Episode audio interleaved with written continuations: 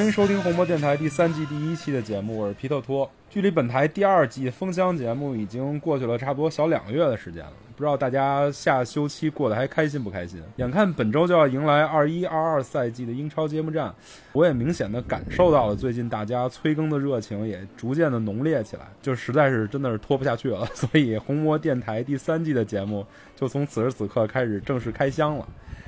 一般联赛正式开踢之前，球队会有一个大概三到五周的备战期，拉拉体能啊，调整一下状态啊，踢热身赛啊，为新赛季能做好一个比较好的备战。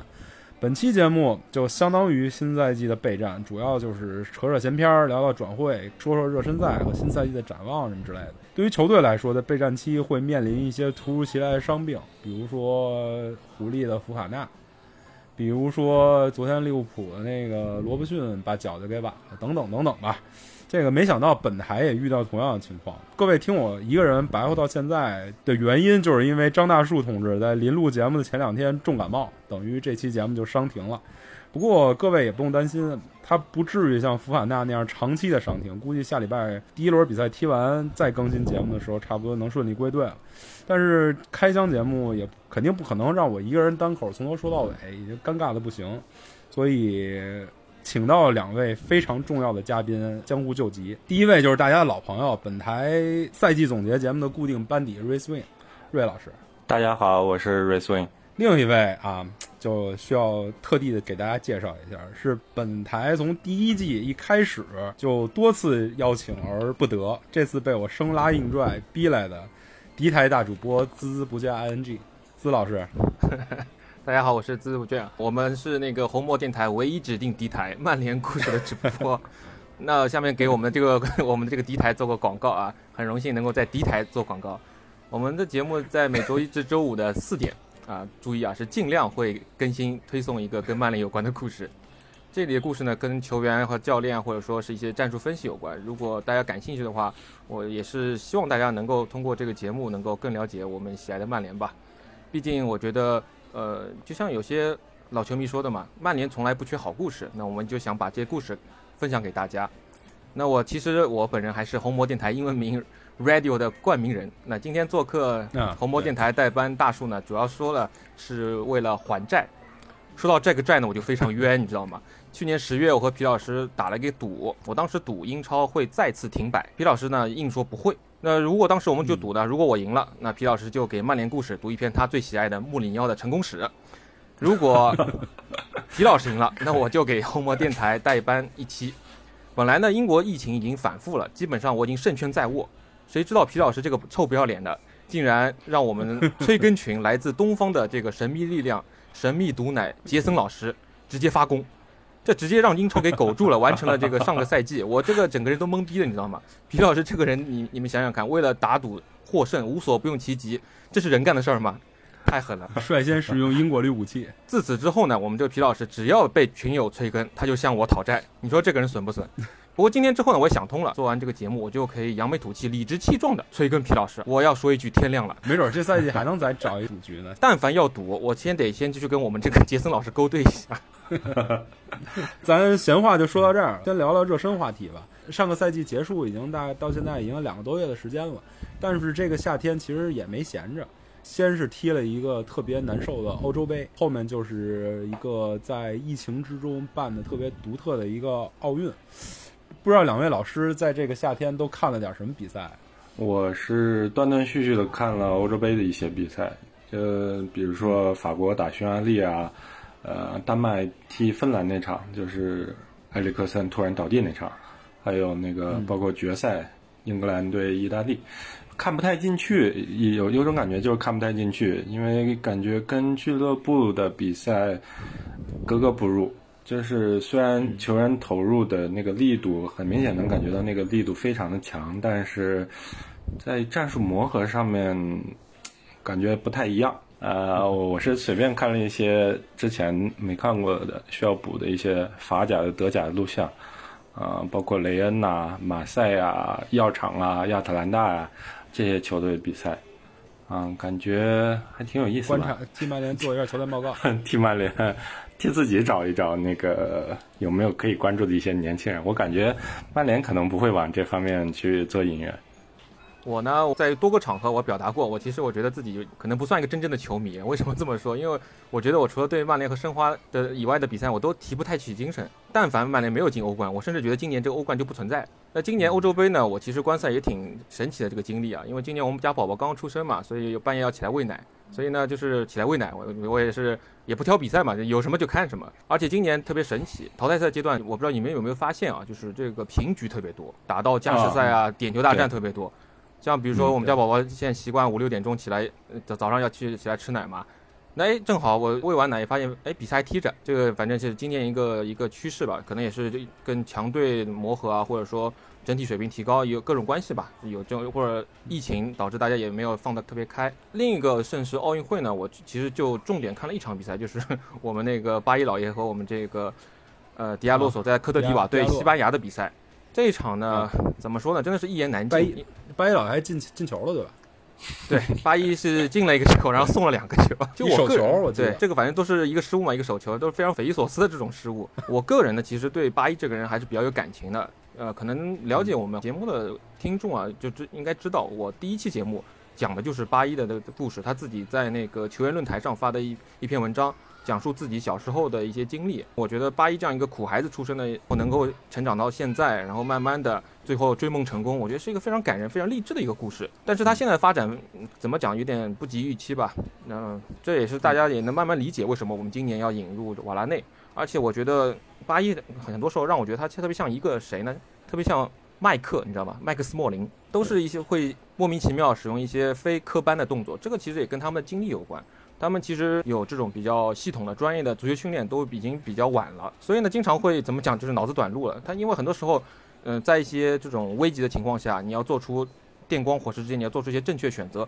很多时候是这种肌肉反应，或者是从小带来一种童子功吧，我们可以这么去讲。他没有这块东西，所以他会用一些比较本能的一些比较 返璞归真的一些很奇葩的动作去做一些防守。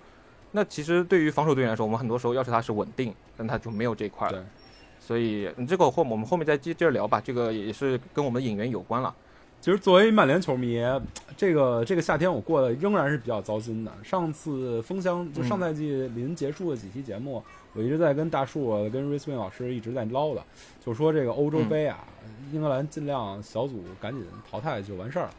省得大家这个在这么这么煎熬的一个赛季之后，在夏天又过号。但是随着这英格兰无论是抽签儿还是小组赛进程，特别是在赢了德国队那场比赛之后，作为一个长久以来从英格兰粉丝变成有一点英格兰黑的黑粉吧，嗯，稍微又在心里燃起了一一丝丝的火苗。当时有一种错觉，就是万一不小心英格兰夺了欧洲杯冠军，对于队里这些，比如说马奎尔啊，比如说拉什福德啊、卢克肖啊这样。包括桑乔这些有能力、有实力，但是缺乏冠军加成的球员来讲，是一个好事儿。然而事与愿违，在决赛的时候又给了我一个沉重的打击。大家大家都知道，我是一一直以来是一卢克肖的无脑粉吧？嗯，在卢克肖率先进球的情况下，最后点球大赛失利，从某种程度上来讲，复刻了一下曼联在欧联杯决赛的失利的方式吧。这个。我我相信对我来说，跟对这几个参加欧洲杯的曼联球员来讲，都是一个信心上，是一个情感上比较难接受的一个点。包括曼联球员在这个这个夏天踢的比赛的成绩，都有一些比较难接受，都比预期的稍微都差一。包括美洲杯，弗雷德跟着巴西队踢进决赛了，也是在决赛输给梅西的阿根廷，也是离离摸到奖杯就差那么一点点。那种感觉你知道吗？就完全是上赛季那个差一点儿的那个感觉的延续。所以我觉得夏天之后，这些球员的心态上可能仍然会有一点拧巴。这个情绪如果引导好了，可能就是新赛季的一个动力；这个情绪如果引导引导不好，都就会在新赛季开局阶段给大家的信心上可能是有一些负面的影响。反正这个夏天就这么过去了，呃。无论是球迷还是球员，我估计都还比较期待新赛季的开始，因为上赛季从从任何角度来讲都不能算是一个完整成功。作为关注英超球迷，一般来说也是会对我们这个英格兰队、这个欧洲中国队有一定的这个情节，对吧？虽然我个人是从小组赛就非常坚定，我就觉得意大利这今年是非常有戏的，包括在群里啊，也跟包括我们的这个头号反贼蓝霸也都是坚定的意大利的支持者，对吧？不过我也确实没有想到，最后英是英格兰能够走到最后和意大利进行这样一个决赛。怎么说呢？我觉得就今年而言啊，马奎尔和卢克肖的优异表现啊、他们是攻守兼备，又能进球，又防守又非常出色。他们是守住了这个索斯盖特的一个下限，最后竟然这个结局是由拉什福德和桑乔被换上去罚点球，然后没进，这样一个神奇的这个索斯盖特的脑回路，这个我到现在也没想明白，我也不知道有没有人能理解。这个失利呢，就像皮老师说，确实会让我们联想到欧联失利。但是我想这个，呃，我提一个反过来积极的因素啊，就是我我不认为就说他们会因为连续的失利造成一个动摇，反而我会觉得激起他们的斗志吧。特别是比如说像我们最近一期，我想大家都应该都已经看到过，像 United United We Stand 的封面就非常非常有意思。这里上面的一幅画、画的是 拉什福德和桑乔两个人，呃，应该是如果没记错的话是拉什福德手靠在桑乔把手靠在桑乔肩膀上，对吧？然后好哥俩站在一起看一幅壁画，你看这个壁画也非常精髓，因为最近那个拉什福德不是点球失利之后，壁画也被那个闹事球迷给破坏了嘛？对，这幅封面上的壁画呢，是上面画的有很多故事啊，包括有九八年世界杯贝克汉姆吃了红牌，两千年欧洲杯菲尔内维尔啊八十九分钟压哨送点，零六年世界杯啊鲁尼红牌啊 C 罗搞的，对吧？还有对一二年世界杯两个阿什利都都反点球没法进，我们没进的是那个阿什利杨。嗯这些所谓的英格兰的罪人，他们有个什么共同点？他们都在之后一个赛季和曼联一起捧起了英超奖杯。嗯所以这一期杂志的封面叫做 Redemption，也就是救赎，而且嗯 Redemption 前面三个英文字母正好是 R E D Red。我只能说这个这个 Andy Mitten 大叔真的是太会了，他真的是神了，对，很明白这些典故，那么还要把它糅合在一起，然后做成这样一个非常有寓意的一个封面。言外之意就是，现在轮到2020年欧洲杯决赛罚丢点球的拉什福德和桑乔他们去完成他们的救赎。而且他下面最后有一行英文字叫做“我知道这都是过往，但为什么不能再来一遍英格兰称王？”哇，你就感觉特别燃，你知道吗？这个就是对对对大家就起来了。他们这个弹簧你被压扁扁扁也不行了，他们一定要反弹去释放，然后去证明自己。那我觉得这个赛季，那虽然困难还很多，到后面我们聊转会也好，聊一些赛程也好，我们也会进一步聊。但是我觉得，嗯，起码从心态上，我不认为他们会非常低落，反而可能会有一个契机让他们再往上走，这是我的一个看法吧。说到往上走，就不得不提一下目截止到目前为止曼联完成的引援。嗯我相信作为曼联球迷，大家对目前的这个引援进度都是比较满意的，或者说都是比较稍微有点出乎意料吧。曼联目前完成了三笔引援，首先就是免费从维拉带回了三十五岁的自家青训门将汤姆希顿，签了一个二加一的合同。嗯。汤姆希顿，我查了一下，呃，暂时现在是二十二号，他当年是穿了一身三十八号，这个号就能指出来，他走的时候不是一门二门，嗯。他现在回来的可能是也并不是一门的直接有力争夺者，他可能是一个二门或者三门的争夺者。紧接着就是以八千五百万欧，相当于七千二百万镑左右吧，价格从多特蒙德引进了杰登桑乔，这个属于是完成了上赛季没有完成的引援，而且价格比上赛季的传出来的价格会有大幅度的下降。同时，这个谈的这个分期也让大家比较兴奋，分了五期，每年等于只需要支付多特一千七百万欧左右就能完成这笔转会，然后四千万欧加一千万欧的浮动从皇马引进了瓦拉内。这个所谓引进啊，也只是目前怎么说初步官宣，实际的签约仪式还没有完成，体检也还没完成。瓦拉内现在好像正在曼彻斯特隔离呢。两位对截止目前的操作如何评价？先打个分儿吧。呃，我觉得目截止目前的转会效率和价格还算可以。就是如果我们抛开这个球员是否适合我们的战术体系，单看转会难度的话，我能给打个七分儿。因为毕竟这两个球员都是比较名头比较大的球员，这是转会上的一个难点。然后，但是这两笔转会有利的地方呢，是他们的前东家其实就是多特和皇马，他们其实都有意去把这两位球员给卖掉去换钱的。嗯、在我们看来，可能难度堪比当天，是挖了别人的墙角。但我觉得实际情况应该更贴近于说买方卖方你情我愿，商量到了一个合适的价格。可能在前东家会在媒体面前拿了钱卖乖这种情况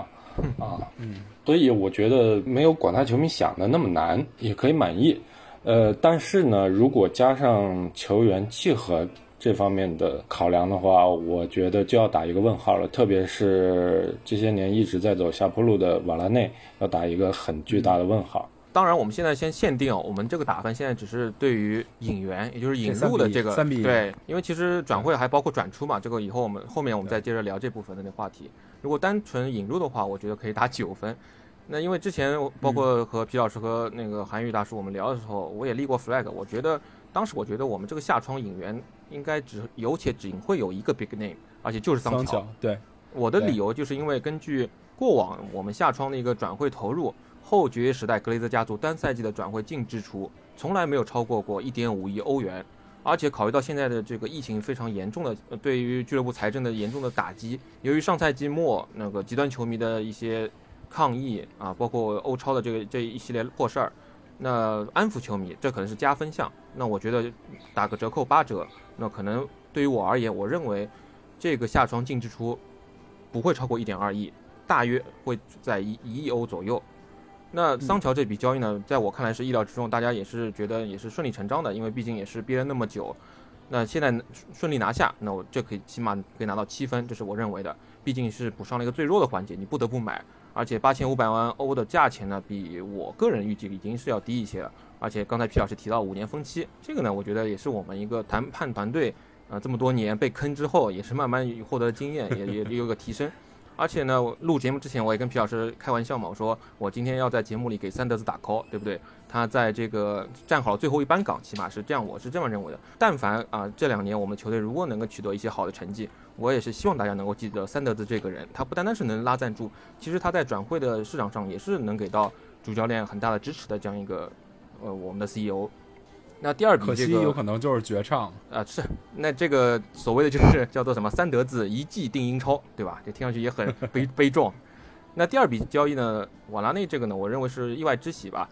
刚才也提到了巴伊的不堪重用，包括琼斯呢更加不用谈了。如果能够引入一名相对靠谱的中卫，那起码能让我们在轮换的时候，呃，有一个底气，而且价钱也还算可以。加上桑乔的价钱，目前的净支出达到一点二五亿欧，基本上达到了我认为格雷兹家族能够承受的净支出的上限了。那他们这样的一个出血的一个表态，我觉得也是向球迷示好。那这个我也可以觉觉得可以加一分。呃，另外的一分呢，我觉得是我们完成这些交易还相对比较快。其实大家如果关注这个转会进程的话，也会也其实会发现我们的这个转会交易的速度不是那么快，但比起去年或者过往几年已经是好很多。基本上我们这两笔交易都是一个月搞定一个这样的一个速度。嗯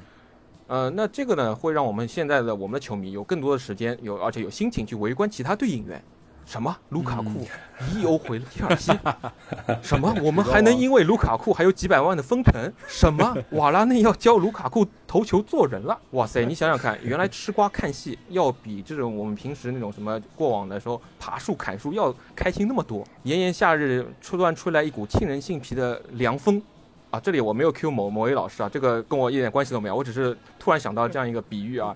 就冲这份好心情，我觉得必须再加一分，所以就是九分。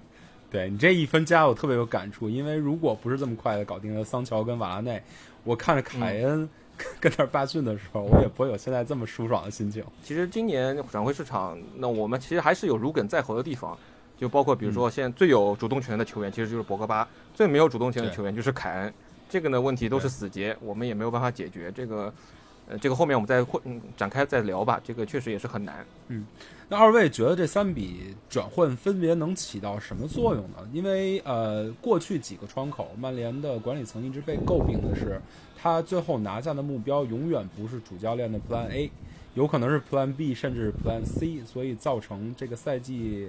主教练在做球队建设工作的时候会面临一定的难处，会捉襟见肘。这三笔转会，你们俩觉得会实现出什么效应？比如说瑞老师，咱们上一上一个赛季嗯封箱节目最后一期总结的时候，一直说曼联肯定是需要一个中后卫，对但是当时我记得瓦拉内不在咱们讨论的范围之内，也并没有被媒体爆出转会的可能性。没有，当时没有，他比咱们当时想的那些候选人强吗？你觉得？哈哈，起码要比保托雷斯和孔德要强，这个这个是毋庸置疑孔德，孔德可是要高价去切尔西的。当时咱们说的罗梅罗是高价转到了热刺，嗯，瓦拉内在这个联赛开始前休赛期，我看了他五场欧冠比赛和踢匈牙利的世界杯，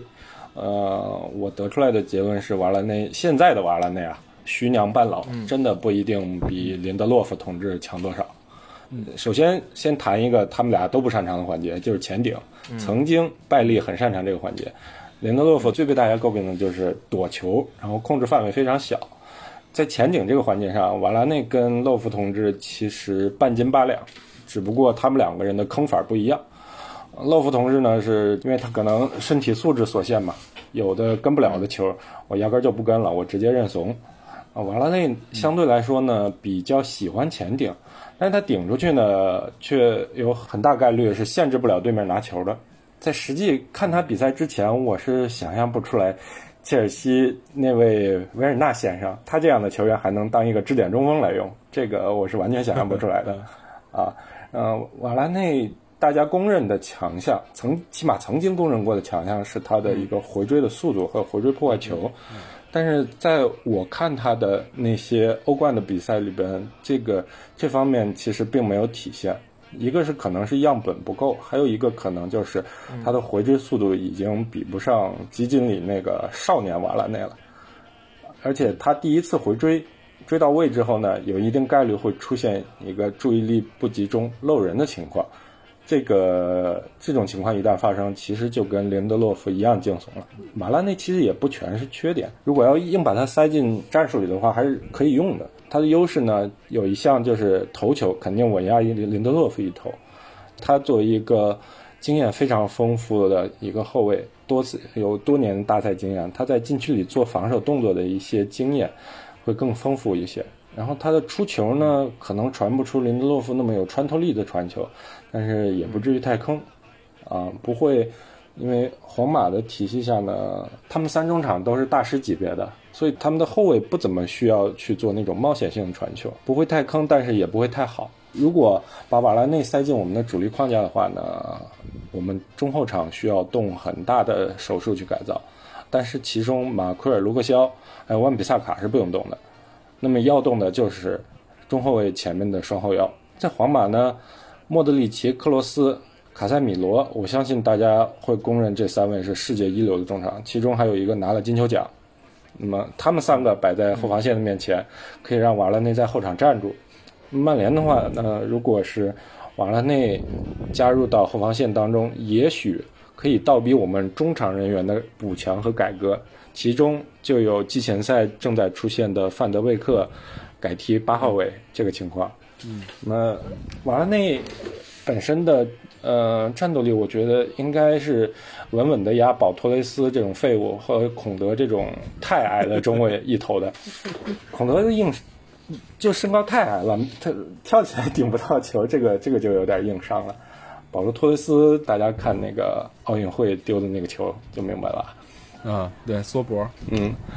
瓦拉内能不能比我们曾经有过绯闻的罗梅罗，甚至是去年报国价的贝蒂亚塞尔这些小年轻强？我觉得现在已经不好说了。徐娘半老是不是还风韵犹存？那就那就要经过实战检验。补充一点，其实瓦拉内有一个比林德洛夫优点非常明显的地方，是他对于落点的判断。上赛季欧联决赛的时候，林德洛夫已经让大家再次认识到他对落点判断的问题。嗯，不只是对抗上的问题，对抗上的问题可能马拉内也会有，但是落点判断问题实在是林德洛夫让我特最最没法接受的一点，就是说球过来了顶不着，他伸脚他碰不着那个球，我觉得特别奇怪。就有点像当年鲁尼和那个、那个卢卡库，就是球明明在你的控制范围之内，你一伸脚没够着，然后球就漏过去了，这是特别讨厌的一点。对，我最近看了一些瓦拉内的纪录片儿和以前他的一些集锦，呃瓦拉内对落点的判断还是他个人一个比较大的优点。对，嗯，第一点落到他是他的控制区域的时候，他还是能比较清楚、比较干净的把球解围出去的。我觉得这是一个对比林德洛夫的直接的一个提高。嗯，这个我插一句啊，就是这个最近不是我也看了那个野猪老师对于瓦拉内的这个球评嘛，他里面不是提到，嗯当时他当时那个卢卡库还没有回回切尔西，没有回英超，这就提到就是说瓦拉内的这个头球预判能力啊，就是完全碾压卢卡库，基本上就是十零开 就这样的一个感觉，基本上可以让那个卢卡库这个敲大拇指，这个一直敲个不停。我我甚至想象一个画面，就是啊，曼联跟切尔西踢完比赛之后，第二天卢卢卡库呃受伤，受伤原因是大拇指骨折，由于敲大拇指敲太多了，然后上缺太多了伤缺，然后我们才发现原来哇大拇指才是卢卡库的本体，所以他为什么顶不到球？因为没法拿大拇指去顶球啊，这个也不能怪他，对不对？刚才那个瑞老师讲的其实都是一些瓦拉内到球队之后对于战术啊，包括我们的一些呃技术层面的一些一些分析。那我想谈一谈另外一个视角，就是我觉得瓦拉内这个球员，嗯、我觉得大家对他预期，就像瑞老师说，可能不用特别高。他虽然之前非常光鲜亮丽的一些战绩，包括他的一些能力啊，包括一些他的呃取得成绩，那毕竟他现在这个运动机能随着年龄增长在，呃，我我也不能说急速吧，起码是在慢慢的下降的。那来到一个新的联赛，特别是像英超这样一个比较注重身体素素质，包包括速度的这样一个联赛，能不能扛得住，这是个问号。这个也是大家很自然而然的一个怀疑嘛，确实也是需要实战去检验。那么我个人是非常钦佩他能够在二七八岁这样的一个，呃，算是球员的一个大龄吧，能够来到跳出舒适舒适圈，来到一个完全陌生的环境。我也非常好奇索尔斯克亚到底对他怎么讲，施展了什么样的这种妖术，让他相信自己，完全打动了他。而且我认呃我我认为他这笔引援其实呢，可能在战术层面重要性没有桑乔那么大，但是对整个球队影响可能会比桑乔这笔引援还要大。为什么这么说？因为瓦拉内他本身个人是一个赢家，这个皮老师看过他的那个纪录片，应该比较有发言权哈。他从小到大，他他的选择都非常正确。你想，他后来选择加盟皇马，为皇马出战三百五十次，四个欧冠，三个西甲的奖杯。对啊，而且嗯一八年俄罗斯世界杯，他也是随队啊获得了世界杯冠军，踢满了每一分钟。同年他也是获得了欧冠冠军，这是很多人难以想象的，就是说同一年获得这两个可以说是当今足坛分量最重的奖杯，这个很少有人能够的解锁这个成就的。那我们现在球队欠缺的是什么东西？其实就是奖杯。如果去年我们这个欧联杯，那当然其实我。呃，在欧联杯决赛之前，我心里就咯噔一下，我就觉得这个奖杯，我当时脑子里确实闪出一个想法，就是我觉得这个奖杯得不多也无所谓，就说这个奖杯呢，也不是说我们俱乐部缺，原来也拿过，那某教练拿过，对吧？那我们也解锁了这个欧洲啊、呃重要锦标的全满贯，对吧？那这个奖杯其实拿不拿也不是很重要。然后呢，就说这个决赛你踢不赢呢，好像又过不去，就感觉球员确实会有包袱，怎么样？当时就心里就咯噔一下。最后结果确实也是以一种，当时我说就是说我唯一能够接受的方式输掉了这个比赛，对吧？就是点球大战失利，而且是十一人踢满，最后这样一个德赫亚在嗯没踢进，然后对方门将踢进，你说这个已经是已经极致了，对吧？我我唯一能接受的一种结局。那我觉得英格兰的出击方式好接受多了。是是，就是那个完全是纯作死。我们这个起码是大家都已经做到极限，虽然可能在那个加时加时赛我们有机会去捅死对方，没有亮出我们的这个小匕首，对吧？然后嗯只是跟大家跟对方在打一个太极拳，对吧？这个是另外一回事嘛。那我就觉得我们现在球队很多时候离奖杯其实已经很近了，就差临门一脚捅破这个窗户纸。那这个时候，如果有瓦拉内这样一个赢家来到我们球队压阵，我觉得可能会带来很多意想不到的收获，给球队带来气质上的改变吧。所以我认为他这笔引援可能是会比桑乔有更深远的影响。嗯，这也是我一个比较美好的愿望吧。除了瓦拉内以外，我我觉得桑乔的话题现在嗯最近讨论的非常多，而且桑乔是需要赛季开打开踢，实际把它摆上去以后观察这个话题，可能更多的我希望留在开赛之后，大概踢个几轮之后，请野猪老师啊或者开水老师过来跟大家详聊那战术角色跟对球队的提升。我比较想听两位聊西顿对曼联的作用。因为在这个当口，曼联作为全世界俱乐部里恨不得最不缺门将的俱乐部，引进了一个当年自己青训出去的门将，我觉得这个这比较比较有意思，而且他是这个夏天的第一笔引援。皮老师先纠正你一点，我们不是这个门将储备最最好的球队，最好球队是大巴黎，他有七个门将。啊，对对对，对我们也嗯充其量我们算上科比算上我们那个呃格兰特，我们也只有四个门将。那其实啊我、我觉得这笔就是我们相当于叶落归根，其实是非常有人情味，也符合我们俱乐部文化的一个一个一个引援。对比现在这个梅西这个莫名其妙，对吧？就就被巴萨扫地出门，我感觉这个也是我们俱乐部文化一种体现吧。那一开始我认为他可能是一个，也不叫备胎，其实就就是一个备案，就是说万一能够把比如说德赫亚转会出去，那当然现在看来看是非常困难的。一方面他的这个工资特别高，另一方面他个人也是愿意在这边竞争和亨德森。那其实这个现在这场面就是一度非常混乱，因为希顿他也说他也不是来当三门的，他也是要来竞争。那我们现在有三个非常有。三个非常有竞争力的这个门将，其实因为希顿的话，呃，可能之前我们看的比赛也不不是特别多，顶多是他面对曼联的时候他开挂的这个表现，对吧？对，呃，对，主要看到可能也是季前赛他的一个表现，可以发现其实他虽然三十五岁，其实对于门将来说还是个比较黄金的年龄，他的一个状态还是保持的不错，也能够做出令人惊叹的这种扑救，而且他的因为随着他的。年龄的增长，他的经验的积累，其实他对于球路的预判什么也还是会越来越好。所以现在这个局面就非常混乱。对我来说，就是这三个人都是来冲着一门去竞争的。然后对于索尔斯克亚，其实也是个很难解决问题。这也是我之前在那个赛季末我提出的一些疑问，就是我我我完全想不出该怎么解决的问题。一个是博格巴的续约，一个就是这这三个门将怎么去打麻将。当时还只有两个门将，一个德赫亚，一个亨德森。现在又来个西顿，哇，这三个门将打麻将，这个完全是幸福的烦恼。但是如果处理不好，确实也会成为我们一个隐患吧。这个是我是没有办法想象想象出有什么一个妥善方法去解决。大家如果都非常有有那个信心，有非常有动力去竞争，有形成一个良好的机制，那我觉得也可以。但是如何分配这个上场时间？毕竟门将是一个非常特殊的位置，它需要一定稳定的出场，以及就是说相对主次，否则的话可能还是会有些问题。因为它还牵扯到跟后防线，特别像如果今年瓦拉内加入的话，你是一个相当于新的一个后防体系，那这个可能在某些场次高压的情况下会有一些纰漏、一些问题，这个是我所担心的。而且特别有意思的是，这三个门将无论从技术特点还是从性格来讲，都是三种门将的类型，特别鲜明的三种门将类型。就像一般的主教练在搭建球队的时候，他倾向于的门将类型都比较一致。比如说，你看瓜迪奥拉。他来回来去换了那么多门将之后，最后锁定了现在那样。嗯，来一个三。对，但是他这一路以来换过的门将，感觉风格都是朝一条线上去的，无论是技术特点还是性格。包括利物浦换了那么多门将也是，就是哪怕遇到几个傻子，但是他起码风格路数都是一样的。现在曼联这三个门将就特抖，就是完全是三个叉，就实在不知道最后到底要的是一个什么类型的门将，到底这三个门将索尔斯克亚到底喜欢他们的哪个特质跟哪个特点？瑞老师怎么看？呃，西顿，我对他的印象其实还停留在那个当年那个神扑的赛季，那个啊，那个对我造成的伤害实在太大了，就是对着曼联开挂的赛 那那那场球是吧？对，这我我看崩溃了那场，那个，但是这些年发展我其实了解不是很多，包括这几年曼联的，如果说定位定位他为三门啊，三门似乎也没什么出场机会，但是如果他的加入能够。去提升这个亨德森、亨德森和德赫亚之间竞争的话，我觉得那也那也挺不错，就像一条鲶鱼一样来把他们两个之间。当然，他们两个上赛季之间那个竞争就已经很激烈了啊，也许能给他们提高一些训练水平也说不定。但是对于出场啊，或者说需要他有什么表现这方面呢，我觉得我没什么特别大的期待。他作为曼联青训走出去回来了，我觉得这本身就是一。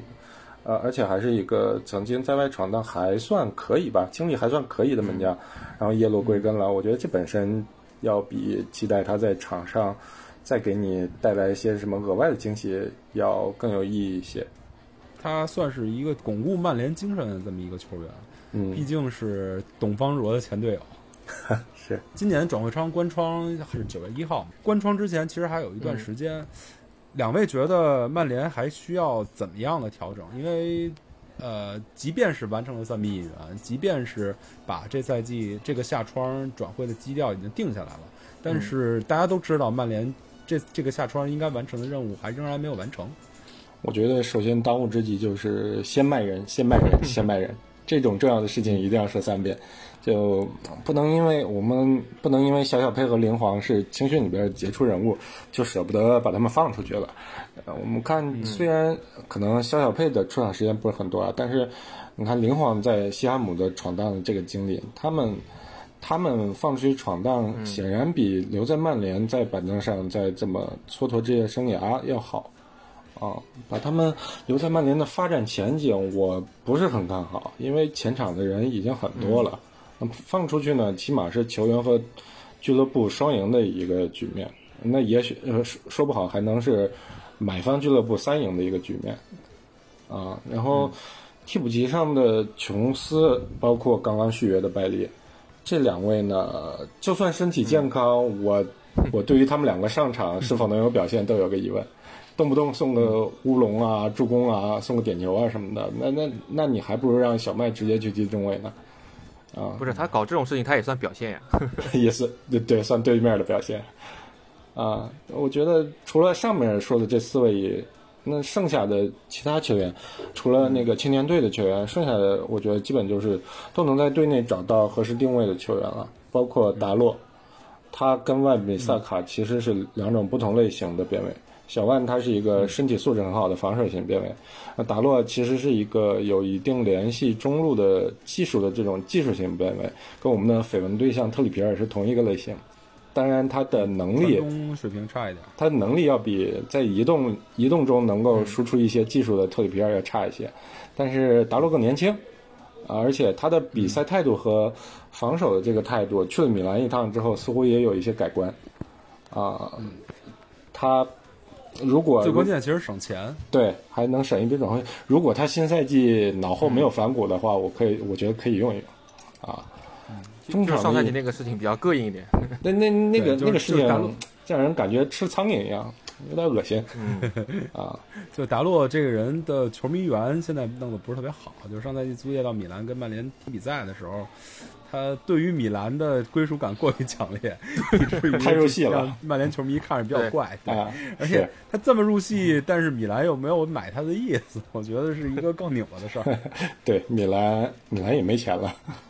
啊，啊。对，然后但是从实际作用来讲，与其花三千五百万或者四千万镑去买特里皮尔作为一些小小的加强，作为一个比达洛特嗯可能某些地方有一个嗯加强的话，不如把这笔钱省下来，可能放在中场的引援或者我知道皮老师一直心心念念那个中场中路，特别是后腰 后腰这块的一个引援，我觉得可能指望不上了，泼你个凉水。有可能指望不上。我觉得，可能指望不上朱。老师怎么觉得？我非常认同朱老师讲的，就是我节目刚开始我们聊那个引援打分的时候，我也提到嘛，其实转会肯定是分转入和转出嘛。那就、嗯之前我也立 flag 就表示，我觉得我们这个下窗有三件事要做好，我们这个下窗才算是比较一个好的一个转会下窗。一个就是引进桑乔啊，这个已经完成了；第二个是续约博格巴，博格巴现在这个这个货呢，反正是看上去是新赛季会留下来的，但是他这个卖是续约卖不出去了。对，嗯续约是个问题，对吧？他一面可能还是拍拍屁股走人，有走人情况的前提条件下，他今年是个什么表现也是个未知数。那这样一个球员，你还把不把他当成一个核心去打造，那又是个问题。那这也是索肖去解决了，我们也想不出更好方法了。对所以为什么索肖现在看着有点地中海了？就就是这种、呃烦心事情太多，你知道吧？还有第三个事情就是清理冗员，清理冗员就是卖人嘛，这个所以我认为这个下窗三件事，三者缺一不可。大家都现在都有也都发现了，我们清理冗员现在是毫无进展，除了瑞老师提到的林加德、A 佩，那还有琼斯，甚至德赫亚。我这里一个这个顺序其实是按照卖出可能性由高到低。这里边其实林就像那个瑞老师说，林加德是最可惜的。他上赛季你想他在西汉姆联半个赛季打出了一个非常高光的表现，甚至有人为他打抱不平，说去年他为什么不能评选这个英超最佳球员？啊，因为评选要求就是说你要在一个赛季嘛，或者更长的时间，呃，半个赛季还是太短了，对吧？那其实，嗯呃，也提供一个观点吧，一个视角，就是因为疫情，其实还是对这个各个球队的这个经营状况造成了非常非常大的影响。就以西汉姆联为例吧，在疫情，呃，二零一九至二零赛季，他们的工资占收入的比例已经达到了百分之九十五，这是个非常可怕的比例，因为实际上，呃，我们这个联盟对于这种工资的占收入比例的红线基本上是在一个百分之七十，超过百分之七十，你就是一开始要亮红灯了。到九十五，其实已经已经是一个非常可怕的一个比例。那我们这项数据是百分之五十六，那其实我们工资那个支出也不少，但是因为我们家大业大嘛，所以其实整个占比还是非常健康的。那英超联盟的平均值这个数据是百分之七十三，你想西汉姆联其实还还是比这个值要高很多。所以为什么西汉姆联没有说有一些想法去留住林加德，毕竟也是半个赛季大腿，对吧？呃，也不全力去支持莫耶斯，就是疫情对他冲击太大了，所以我们也可以看到很多球队呼吁球员啊，什么降薪啊，怎么怎么样，这确实顶不住了。瑞老师已经泼过皮老师一个冷水，没没关系，我再泼一盆。现在我刚才我们也提到了嘛，就是说我们这个净支出已经达到一点二五亿欧元，而且这些人看上去也一个都卖不出去的情况下，那我们的这个支出就是一点二五亿欧元了。我很难相信格雷泽家族再会往外掏掏钱，他即便再想就是说回应这个球迷的这个诉求也好，去安抚球迷也好，他作为一个商人呢，他不可能再做这种就是说非理性的行为了。那所以我说，对进一步的引援，我觉得是一个非常悲观态度，基本上不太可能了。当然，我也希望格雷兹家族再次打我的脸，他能够再去呃挥舞这个支票本，对吧？把我们什么康马文加啊，或者瑞老师各种他喜欢的这种小妖呃撸过来，我们的中场能够再充实一下，这个当然是最好的。那我觉得现在比较现实的一个情况，可能就是说，瑞老师说的，买的不对，还不如不买，好好改造啊，利用一下我们手里的这些牌，包括去年买来的范德贝克，实际上一直没有很好激活。今年呢，他也是变壮了，也变强了，对吧？那可能我觉得，他可能会是新赛季在索肖手下能够发挥，呃，更好的球员，就像二年级的这个我们的弗雷德一样，呃，然后达洛这样这个球员，我觉得，呃，虽然刚才也提到了他的这些行为非常恶心啊，和让人觉得不舒服，但我觉得他留下来能够戴罪立功，也是一个美谈，对吧？甚至可以激活万比萨卡，毕竟他跟万比萨卡是不同类型的球员。很多时候我们球队里，呃，同一个位置上，如果能有不同类型的球员进行互补，其实也是非常不错，可以面对不同的比赛情况。否则的话，大家都是同质性的话，同类型的，那其实很多时候你换人上去，只无非就是补充体力，对于球队战术啊，一些一些一些布置都没有太多的帮助。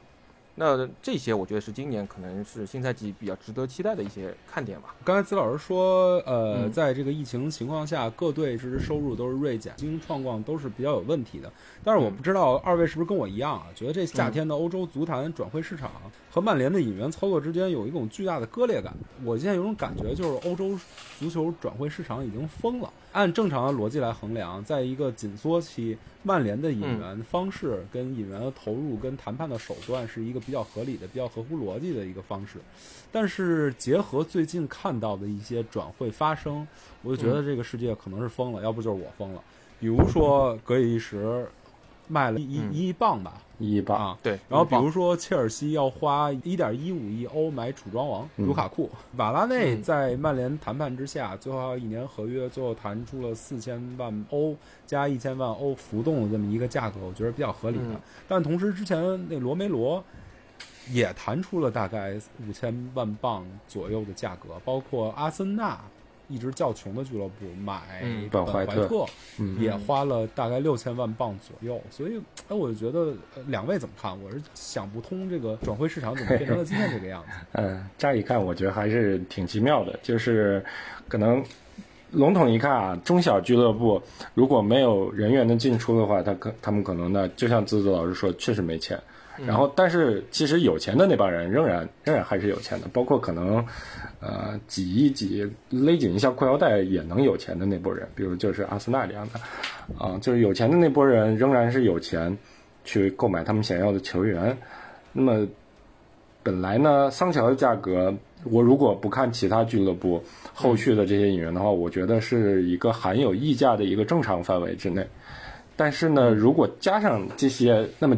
其他俱乐部这这么一些疯狂的身价的话，那这么一比就显得桑乔的价格可能塞牙缝都不够了，就是可能是其他人比较疯。那么仔细一看，其实他们疯也有疯的道理的。比如说切尔西，切尔西去年暴露就是我特别需要一个前锋，特别需要一个有一定能力，而且跟维尔纳类型不一样的前锋。那这种前锋在转会市场上啊，别转会市场了，不能就算加上不能转会的人，也是一只手就数得过来的。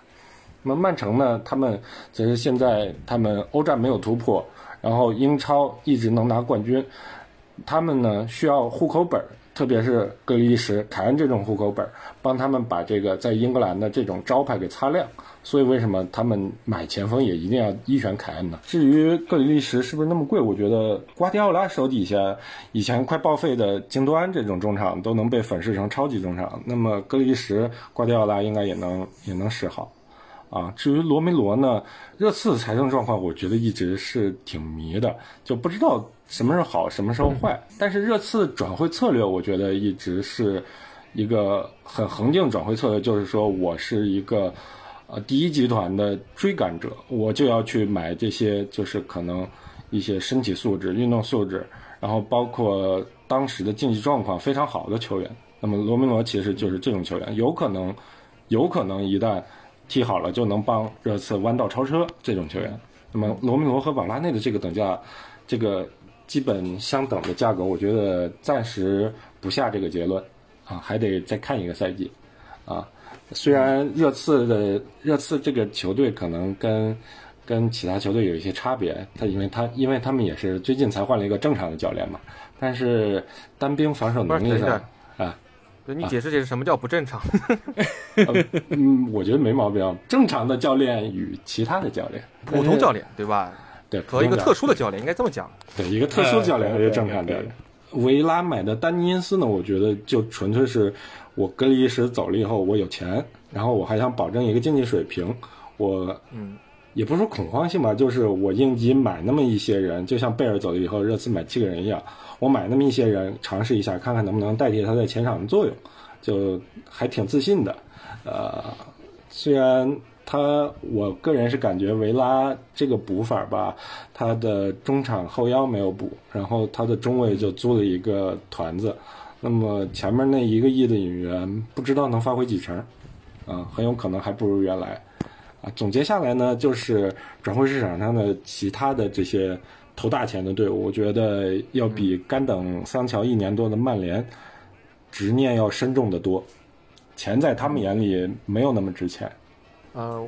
首先我觉得这个丹尼因斯像包括像维拉这几笔引援啊，实际上，呃，我觉得可可能就因为刚才那个瑞老师也说了，其实他也觉得不一定是恐慌性的这种引援，我觉得也是，就是说，一方面其实他也是加大投入，因为本身维拉的财政还是不错的，他加大投入，看看能不能试图留下他们的所谓的队魂格拉利什。那留不下来的话，他们也可以作为一个备案。我这边的话也是补充实力，起码的话也不会掉队，新赛季不会掉队太多。那这个呢，我本身他财政也还好，然后现在又补充了这啊一亿镑吧，但是反正也我觉得维拉这个情况也还好。至于他没有补上他的缺口，那这个也是看他们俱乐部之后的再进一步运营了。因为刚才那个瑞老师提到了，像其实贝尔妻子这个，这个是一个非常失败的这样一个一个一个一个替替换。那维拉这个最后会变成什么样，我们也是可以关注一下，也是会一个非常有意思的一个足球事件吧。那、呃提到那些引援，我觉得刚刚瑞师瑞老师也提到，都其实都是有原因的。所以呢，它存在溢价，其实俱乐部也是可以接受的，因为没办法，你刚需啊，你必须得去去引这些员，否则你有些问题解决不了，对吧？嗯、那我这里想重点谈的一个人就是格拉利什。那按照我们这个和谐聊天群的这个蝴蝶理论啊，现在曼城买了格拉利什，那他就买不了梅西，对吧？也买不了凯恩。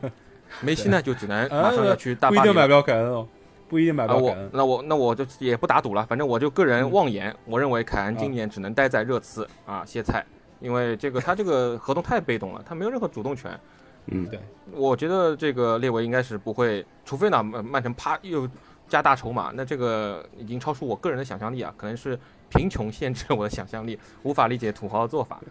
那我们接下来盘啊，大巴黎买了梅西，那姆巴佩姆巴佩就不走了呀，对吧？我要跟 GOAT 在一起，我们要建功立业了，对不对？那大巴黎就撸不了哈兰德，那我们明年就可以在争夺哈兰德的这个竞争中占有有利地势、有利的这个位置了，对吧？听上去实际上你看，曼城买了格拉利什，哎，最后帮助曼联获得了哈兰德，听上去是不是非常美滋滋？所以我个人非常支持，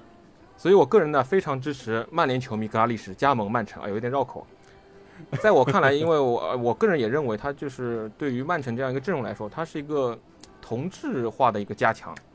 并不能解决曼城本质上的它的这个阵容的一个顾顾忌也好，或者一些一些一些呃长久以来存在的缺陷。那和我们桑乔到来这个药到病除，从零到一，从无到有这样的一个彻底性的一个改变，我觉得是不能相提并论的。所以这笔引援，我个人目前来觉得，我现在是暗爽，对吧？它能发挥新一定的作用，但也有限，反而可能会对我们有一些呃不着边际。现在是我只是我个人 YY 的一些一些好处在这里你忘了提，本来这个夏天哈兰德最大的绯闻对象切尔西了。啊。这个我本来想在后面讲，因为这个事情呢其实也是一样的，因为呢就是说，切尔西不是那去年拿呃就是上赛季拿了欧冠嘛。那那当时这个图赫尔反正就是底气非常足，对吧？那其实大巴黎也是非常比较有意思啊，就是把图把因为他拿不到欧冠，所以把图赫尔送走，然后让图赫尔去拿了欧冠，这也是真爱，对吧？然后图赫尔拿了欧冠之后呢，他就拍着胸脯，嗯反正新闻里也讲了，就说我要打造切尔西王朝，是吧？那阿布一听，对吧？阿布这个人也很鸡血，一听，哇塞，我这个主教练这么有雄心壮志，我肯定要满足他。那他那主教练要了那个那个我们的楚庄王，对吧？要了我们的这个大拇哥，那直接就拿下了呀。所以这个事情呢，其实也是去年切尔西夺夺了欧冠之后，那我们就继续引申，也是帮助曼联啊获得了哈兰德，也是这样一个公式推导出来，也非常的就是说这个世界是非常奇妙，都是有因果关系，你知道吧？呃，不过开玩笑归开玩笑，我觉得总体来说，像曼城、切尔西都是不差钱的。你像曼城，你像那个中后卫阿科买过来，对吧？也没干啥正事儿，是吧？之前呢，反正一个亿的后卫买了不行啊，扔掉，再换一个亿，呃，两亿起飞。而且现在其实呃我不知道大家有没有关注啊，就是我们那个呃，才就是 FFP 的这个政策又对这个土豪这个球队有所放松。对那么我想他们肯定之后还是会有大动作，这是没办法，人家这个有钱哪里都玩得转，甚至你你跟 欧足联打官司也是，呃，通过强大的律师团能够摆平。那这个呢，我觉得。呃，有一些怎么讲不太符合我个人审美的一个舰队的一个一个一个逻辑或者策略吧。那当当然我也不是说吃不着葡萄嫌葡萄酸，对吧？但是我确实嗯就是可能啊，就是我确实可能不太符合我个人审美，我还喜欢这种就是一步一个脚印，慢慢看到一个球队慢慢成长。像这种就是说直接砸的话，有点像打游戏这种脱离现实这种感觉。有点像金手指，尤其他如果这赛季 all in 把把凯恩也砸下来的话，就等于英超大结局嘛，你就等于使了一核武，FM 里使了一个核武，大家都别玩了嘛。这个就让那个 FFP 政策就是非常形同虚设，完全打脸。这个对，我觉得这个就是，而且这又是在疫情情况下能够拍出这样的一个巨巨额投资，那简直就是骇人听闻。这个简直就是我觉得这个足球为什么大家很多时候说现在年轻人也也不爱看足球了？一方面就是说确实短平快，可能像足球比赛时间还是周期比较长，而且进球比较少嘛，刺激没有那么大。另外一方面确实可能就是像这种呃一家独大，像德甲对吧？其实现在其基本上也就英超可能竞争还比较激烈，其他联赛基本上都是班霸横着走，这个就没有竞争的话，其实你对人人的这种刺激就比较少，大家也就不爱看了嘛。所以这个也是，当然只是另外话题，就我就随便一提。嗯，咱们说说热身赛吧。呃，曼联这赛季比上赛季强多了，因为上赛季根本连准备期都没有，踢了一场维拉就匆匆的开始进入了新赛季的比赛，然后一开始的几场踢得乱七八糟。这赛季虽然没能像以前一样进行一个长途拉练，比如说嗯去美国巡回挣点钱，去中国巡回挣点钱，但是好歹也算完成了。本来安排的是五场对，结果实际踢了四场热身赛。这四场热身赛，因为欧洲杯的缘故，因为美洲杯和奥运会的缘故吧，算曼联的球员其实是陆续归队的，大部分球队都没能踢前三场的热身赛。本来安排了后两场是有一个相对比较稳定的阵容来踢，但是因为新冠阳性，队里嗯队里检测新冠阳性，所以对普雷斯顿那场比赛实际上是没踢成。最后四比零踢埃弗顿那场比赛，算是能看到下赛季或者说嗯，呃，英超首轮踢利兹联的时候，曼联大概会派出的球员。两位看了几场比赛啊？都我就看了那场踢埃弗顿的，呃，但是那场也是咱们主力队员相对比较齐全的一场。就这场比赛，其实我看到挺多很有意思的 一些可能产生变化的一些战术点。呃，从从前往后呢，就是范德贝克，首先范德贝克放在八后卫，甚至再往后一些去后腰的位置。这个其实相当于让他去回忆他出道的时候踢的那个位置。范德贝克，我觉得踢这个位置其实踢的还行，包括他的一些防守的一些选择和一些那个出球方面的一些接应。那么他可能还需要再加强一些对抗下去，无论攻防还是出球的这样一个一个技能。还有就是一个加强一些快节奏转换里边的一些防守选位。那这个呢，很可能是为了马蒂奇或者弗雷德这个负责组织的后腰球员去下沉防线出球做的准备。延伸到后面呢，很有可能就是为了把瓦拉内这样出球可能没有林德洛夫那么好的中卫去融进主力框架里做的一个准备工作。我们在前场的二加一的三人结构里边，通常呢是用青木去这个能在边路活动的前锋去补充毕费球路过于激进的问题。未来可能是桑乔这样一个在边路活动的一个前腰甚至中场球员去补充必费的球路问题。那么剩下的一个人就是那个突前的前锋，他身上的压力就很大了，因为通常情况下，你一支球队是要用前锋去扛住对面后卫、后防线，包括后腰给到的防守压力。那么我们如果撤掉撤掉一个前锋，摆上一个桑乔，那么就只剩下一个前锋，这一个前锋可能是卡瓦尼、马夏尔、青木，或者未来会不会拉什福德他们去突前。那么突前的这个单前锋压力会很大。也就是说呢，马夏尔能不能在关键战去贡献这个状态，包括卡瓦尼能不能在关键战还有一定的体力，这个是一个很关键的一点。未来呢，可能给他们减负的办法仍然在这个把博格巴往前往前推的这个方式里。上半场是马奎尔和林德洛夫首发，我这是一个我们上赛季非常常见的一个后场结构。那么后卫线上呢，是时不时能送出后腰式的这种出球的，就直接联系到前锋了。包括可能一个长传球就直接有机会打门了，甚至马奎尔还能带球向前挤压一些空间。这个后场首发呢，后场的出球能力是比较强的。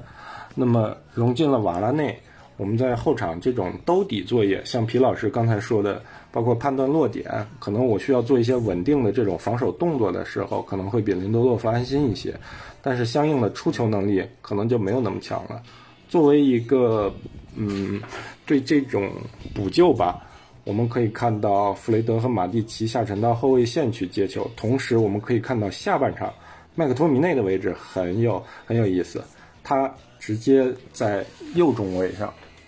出场。嗯，那么结合我们上半场说的，马夏尔要扩大覆盖范围。他扩大的覆盖范围以右路的接应居多。如果 DJ 还会在左路固定一个翼位的位置的话，那么我觉得可能会有苏格兰那套那套打法，就是麦克托米内右中卫这种三中卫的一个变阵。同时，我们再把卢克肖或者马奎尔放到这个左中卫的这个位置上，那么就很像苏格兰的那套东西了。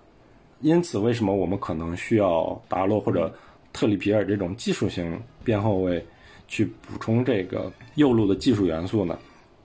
因为前锋去右边接应了，然后，然后右边居中的那个麦克托米内不会不会攻上去，它的作用就是顶上去防守，然后以及承担一些组织功能。那么右路就需要有一个技术型的边后卫去负责这种球路的运转。我觉得这个新赛季我们可能产生的变化，我还是比较期待的。哎，说到变化，说到呃，刚才瑞老师说的推进方式的变化、破紧逼的变化，其实曼联这赛季除了引援以外，还引进了一个教练，他会在定位球上对球队有很大的帮助。实际上，我们在埃弗顿那场比赛已经看到了，呃，卢克肖跟马奎尔完成了上赛季试试图完成过多次，但实际并没有完成过的一个连线。马奎尔顶进了一个卢克肖发出来的角球。曼联的定位球问题是我跟资老师从 红魔电台第一季开始一直在讨论、一直比较关心的一个问题。资老师对曼联新引进的这个教练组成员有了解吗？这个呢，其实我对他个人不是特别了解，但是我觉得，我想从宏观的方面来谈一下定位球聘请一个定位球教练的意义吧。因为就像皮老师说的，其实我们可能才两年前就开始。关注（括号诟病啊），主要是诟病这个曼联的这个定位球，不管是进攻还是防守，对吧？对，因为当时我们，因为我个人也当时主要是统计的过那个 一九二零赛季吧，那个那个叫什么曼联的角球的一个进攻防守情况。当时进攻其实很多时候，啊，给我留下最深刻印象就是后点马奎尔，嗯，变化比较少，特别是我们的一个呃战术角球的比例非常低，其实。关注曼联比赛的球呃那个球迷也会发现，其实我们这几个赛季，呃就是战术角球的数量是非常少的。战术角球能够增加角球战术的一个变数，能够让那个防守队员更加的分心，而且呢也会就是说改变他的防守策略，相相当于就是说我增加一个战术的变化。那今年我们聘请的这个定位球教练呢是，呃，前切尔西的 U 二三的一个助理教练，也就是我们的拉姆齐嘛。用索尔斯克亚的评语来说，他这个教练是一个创新的、有想法、有点子的一个教练。同时呢，今年其实除了我们聘请这个定位球教练之外，阿森纳也更换了。他们不是第一次聘请，而是更换了一个定位球教练。非常神奇的是，他们挖角了那个曼城，他们挖来了曼城的一个定位球教练，叫尼古拉斯·乔维尔，是之前阿尔特塔在曼城的一个老相识。所以说，可以说是阿尔特塔挖了他师傅瓜迪奥拉的一个墙角。嗯嗯。那么我们就以曼城为例，他们是二零一九年夏天第一次聘请了这个定位球的教练。那在之前一个赛季，也就是一八至一九赛季，他们的定位球进球进了十一个，英超排名第十；定位球丢球达到九个，英超排名第三。而在聘请定位球教练之后，之后他们两个赛季的定位球进球提升到了十七个和十三个，一次是排名第一，一次是排名第四。而他们的定位球进球率从百分之十二提高了百分之十六到十七这样一个一个水平。那他们的定位球丢球呢，从九个减少到了七个和六个。虽然呢，他们这个排名还是非常可怕，都是英超当时第二，但是他们的定位球丢球率从一个非常骇人听闻的百分之三十九，就是他们一八至一九赛季，他们那个定位球丢球，呃，九个。其实他们当时可能因为曼城这个进攻比较好，控球比较多嘛，所以给对方的定位球机会也比较少。但是即便他们定位球给的比较少，他们丢球很吓人，基本上就是百五个里面要丢两个。他们从百分之三九，然后请了教练之后，基本上降到百分之二十，减了一半，就是这样一个一个提升的幅度。而且实际上近年来英超的定位球进球率是逐年下降的。嗯，二零零九年的时候是英超由这项统计以来最高的是百分之二十八点五的一个进球率。那去年是，也不是去年，上个赛季这个进球率是最低的，大概是百分之十九点二。所以呢，大家也可以发现定位球进攻呢是大有可为的，也就是为什么。有越来越多球队重视这一方面，包括其实像呃一八年俄罗斯世界杯，英格兰队是这方面最大的受益者。呃，可以说南门的球队能够走得那么远，就是因为定位球战术呃的奏效，他们有非常呃高效率的定位球的进攻。那上个赛季呢，我们曼联的定位球进球七个，是并列第十二名，听上去还行，对吧？但实际上 反过来说，我们是并列倒数第五，因为只有我们的三弟阿森纳。莱斯特城以及谢菲联和富勒姆比我们进的定位球更少，进球最多的西汉姆联进了有十六个，而第一集团的曼城进了十三个，切尔西和利物浦他们都进了十二个。那么在防守方面呢，曼联定位球的丢球就非常吓人了，丢了十四个，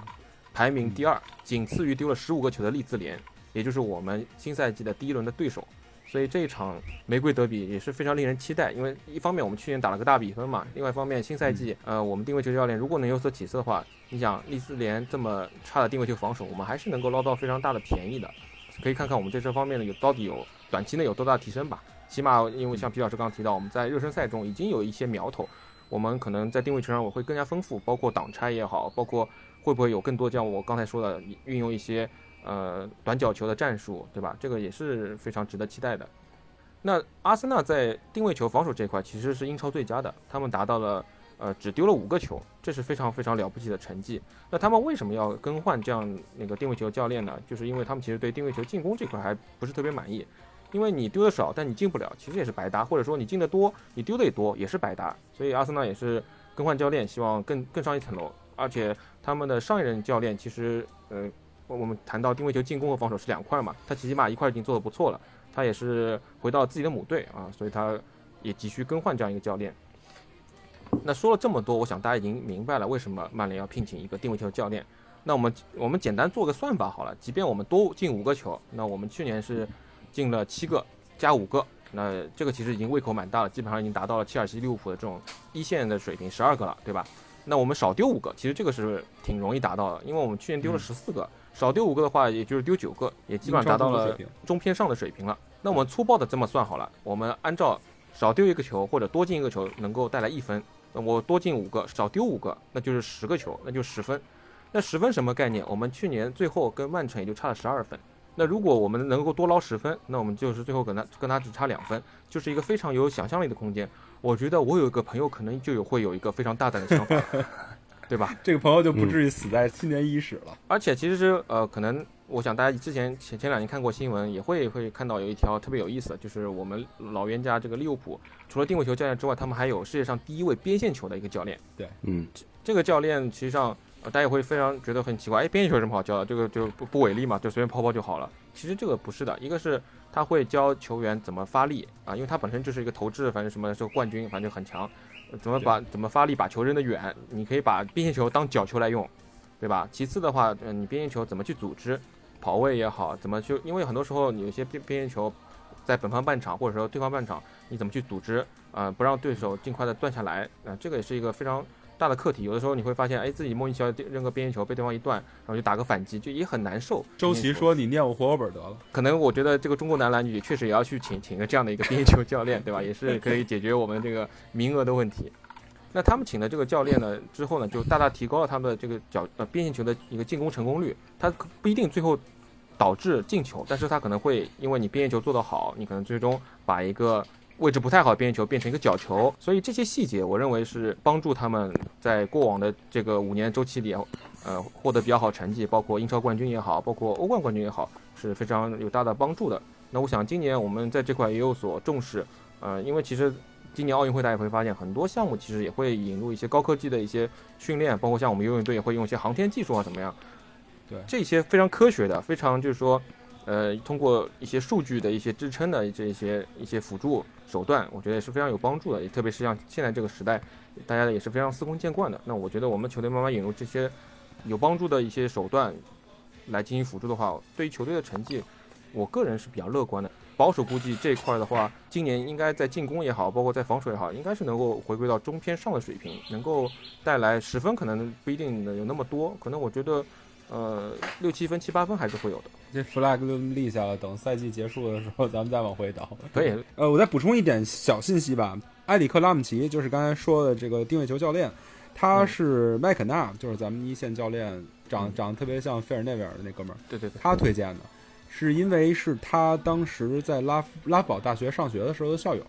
所以两个人的关系应该是非常好，两个人的思路应该是比较统一。呃，这个定位球教练入队以后，也也立马恨不得是头天官宣，第二天就出出了一个航拍的破紧逼的视频了，融入也特别快。所以看看这一个比较年轻、比较代表了英国先进体育理念的这个教练团队，新赛季能给咱们带来什么样的惊喜，这个有待观察，慢慢看。呃，最后一个话题吧，新赛季的赛程，这个赛程表之前已经出来了，两位有什么感觉啊？这个我先来聊聊吧，就是，呃，我我就谈一些宏观的，啊，具体的那个分析，我们因为这个后来嗯会调，对，我就谈一谈我一个宏观的一个看法，就是我其实也是结合这几年我看球的一个经验啊，我觉得这个赛程难不难踢，其实呢很大程度上是，特别是冲刺阶段，就是看我们教练组会不会战略性的放弃一些小的比赛，嗯，或者说我们认为不太重要的一些杯赛。但是呢，按照近两年我们这个我们教练组尿性或者我们这个教练组头铁的程度啊，我认为今年应该这么兵强马壮啊，目起码目前看看来，就说包括像十月份拉什福德回归啊等球队整个主力都回归之后，还是比较兵强马壮的状况，他更加不会去放弃了，因为很多时候这其实也是个悖论，就是说，呃，如果你我们能够放弃一些相对把握不大的比赛，呃，不大的一些杯赛也好，或者说，嗯、怎么说有有所取舍的话，可能我们在前两年已经获得了一些奖杯了，这是我个人的一个一个揣测吧，或者一个想法。那、嗯反过来说，哦，以索尔斯克亚为首的这个我们的这个教练组不放弃任何一项比赛，呃，灌给球员灌输个信心，我们我们就是要赢，就是要怎么怎么样，也没错。就所以这是个悖论，就是说你你到底应不应该去取舍？现在这种做法也没问题，但是确实可能会稍微降低一些我们在一些更更有把握的这个奖杯的争夺上的一些一些成功率。所以我觉得赛程这个事情真的就是，嗯，不太好说。而且，嗯，像去年最后也会出现一些幺蛾子，今年会不会出现这样的情况也不知道，这也是未知数。有的时候也是一些运气。你想去年如果球迷没有闹事，我们是不是就顺顺利利的拿下了欧联杯？这也是一个，不，也是个问号吧。所以这个我觉得，呃，从宏观上来说，我我个人还是在最后冲刺阶段，如果我们还是在多线作战情况下，嗯，教练组如果不做取舍，那我觉得我们的这个压力还是会非常大，只是只能祈祷球员，就我们的就重要球员啊，不要出现重大伤病。你像去年马奎尔这样的情况一发生，就直接就抓瞎了，对吧？那今年的话，希望能够呃，在疫情可能我觉得欧洲也慢慢在抬头的情况下，一方面能控制好疫情，一方面能控制好伤情。那这样的话，我觉得即便赛程比较呃紧张，但是由于我们其实有了一个赛季前的一个备战，包括我们过往几年对于球员体的体能训练的，我觉得还是非常做的不错的，也会很大程度上保护球员，不让他们尽量减少他们受伤嘛。那这一块我还是比较有信心的，嗯，所以我觉得如果教练一定要投铁，那我觉得也是只能祈祷球员尽量不要受伤吧。嗯，瑞老师，我粗略看了一下这个赛程，如果他赛季中不做大的改变的话，那么基本上是我们的大考会在十月份、十一月份密集的进行一波，然后在来年的三月份再密集的进行一波。我觉得这个赛程呢有喜有忧，喜的是呢。前面的比赛，我们基本上都是踢一些中游队，这些球队不算太弱，比较适合让我们去练手，去打磨我们新的一个阵容。包括期间可能夹杂了一些欧冠的比赛，可以去调整阵容存在的一些问题或者漏洞。那么优的就是这个十月份开始的这个大考实在是太密集了，它呢正好是在经历强队考验之前，我们打了这么一波中游队，很容易产生一个战术上的惯性。如果我们开局选择的这个战术，可能打强队的时候有那么一些隐患，有那么一些漏洞，包括可能瓦拉内融进来的时候，可能会给中后场结构带来一些隐患的话，那么我们这个大考期间是很难做这种战术调整的。这是这是一个我觉得需要担心的地方。嗯，我我先插一句啊，大家哎可能就是有有有些听众现在手里没有这个新赛季的赛程。刚才瑞老师说的这个十月跟十一月的赛程呢，其实是比较奇葩的。从十月二十三号起，曼联要陆续面对利物浦、热刺、曼城、沃特福德、切尔西跟阿森纳。所以，纵观整个十月下旬跟十一月，曼联除了中间那个沃特福德以外，踢的全是前六强球队。而且阿森纳上赛季并不是前六强。对，而且十月份上旬踢的是埃弗顿和莱斯特城，这两个也是中游球队里边相当硬邦邦的，而且尤其是莱斯特城已经挤掉阿森纳成为 Big Six 了。啊、嗯我觉得这个赛程呢，我们应该这么看待，就是要跟我们这个赛季的目标、赛季目标来看待。我觉得可能不同的球迷有不同的一个赛季目标，就比如说，可能有的球迷会希望说，我希望这个赛季拿一个重要冠军；有的球迷可能希望说，我这个赛季拿一个冠军就行；还有的球迷可能会说，这个赛季比上个赛季有进步就行。那么我其实按这三级的标准分了分了一下，我们可能需要干掉的对手。比如说，我们想拿重要冠军，我觉得我们无论如何也绕不开收拾曼城、切尔西、利物浦这三支强队的这呃的比赛。就如果抛开重要俩字儿呢，可能只想拿冠军的话呢，那我们起码得有非常稳定的办法收拾莱斯特和热刺。那么如果冠军也不了了，想要就是想要有个进步的话，那么我们应该在任何情况下都有办法对付西汉姆、埃弗顿、阿森纳、满满员的这种中游球队，我们得有这种办法，那么才能算得上是比上个赛季有所进步。啊，我觉得是按照不同的期望，就分这么三个档吧。所以挑战就还在刚才说的十月、十一月以及三月，因为三月整个月三场比赛，曼城、热刺、利物浦，这三月踢完以后就进入冲刺四五月份了。这四五月份的赛程现在看来还可以，但是到时候会有一大堆，如果曼联这赛季想要拿到冠军的话，会有一大堆杯赛的重要比赛跟欧赛的重要比赛要踢，所以会把对这三四五个月冲得非常满。对，而且那个如果某一项杯赛走得远的话，肯定也避不开那三个等级的强队。对，新赛季的目标两位怎么定啊？老实说，我觉得我其实跟皮老爷看法比较相像。我觉得可能联赛，因为曼城和切尔西发力发的比较明显，而利物浦蛰伏了一年，联赛可能在三到四名吧。因为我们虽然也发力了，但是基本上步调也只是保持跟一直在进步的曼城和切尔西一致，并没有超过他们多多少。那么欧冠呢，我希望能比去年稍微走得远一点，不要像去年一样九分没出现。冠军我不是不是很，我我其实没有这种执念。我觉得今年就是要打磨我们的团队，我我可能不会像媒体说的那样说，没有拿到冠军，教练就得下课怎么样？但我其实希望曼联这样一个非常有特色，然后各种类型球员都有的这么一个阵容，今年可以比去年有更大的进步，然后有更多战术上的一些丰富，能让我看到给给我希望的这样一面。我个人觉得可能还是保三、争二、冲一，主要竞争对手也是曼城和切尔西。但是我持不同观点的是，我对利物浦的话，我还是看衰的。我觉得这个球队，呃，三叉戟衰老的情况下，后防范戴克的这个重伤也是个问号，伤愈复出之后的一个状态。所以我认为利物浦该拉垮还是会拉垮的，可能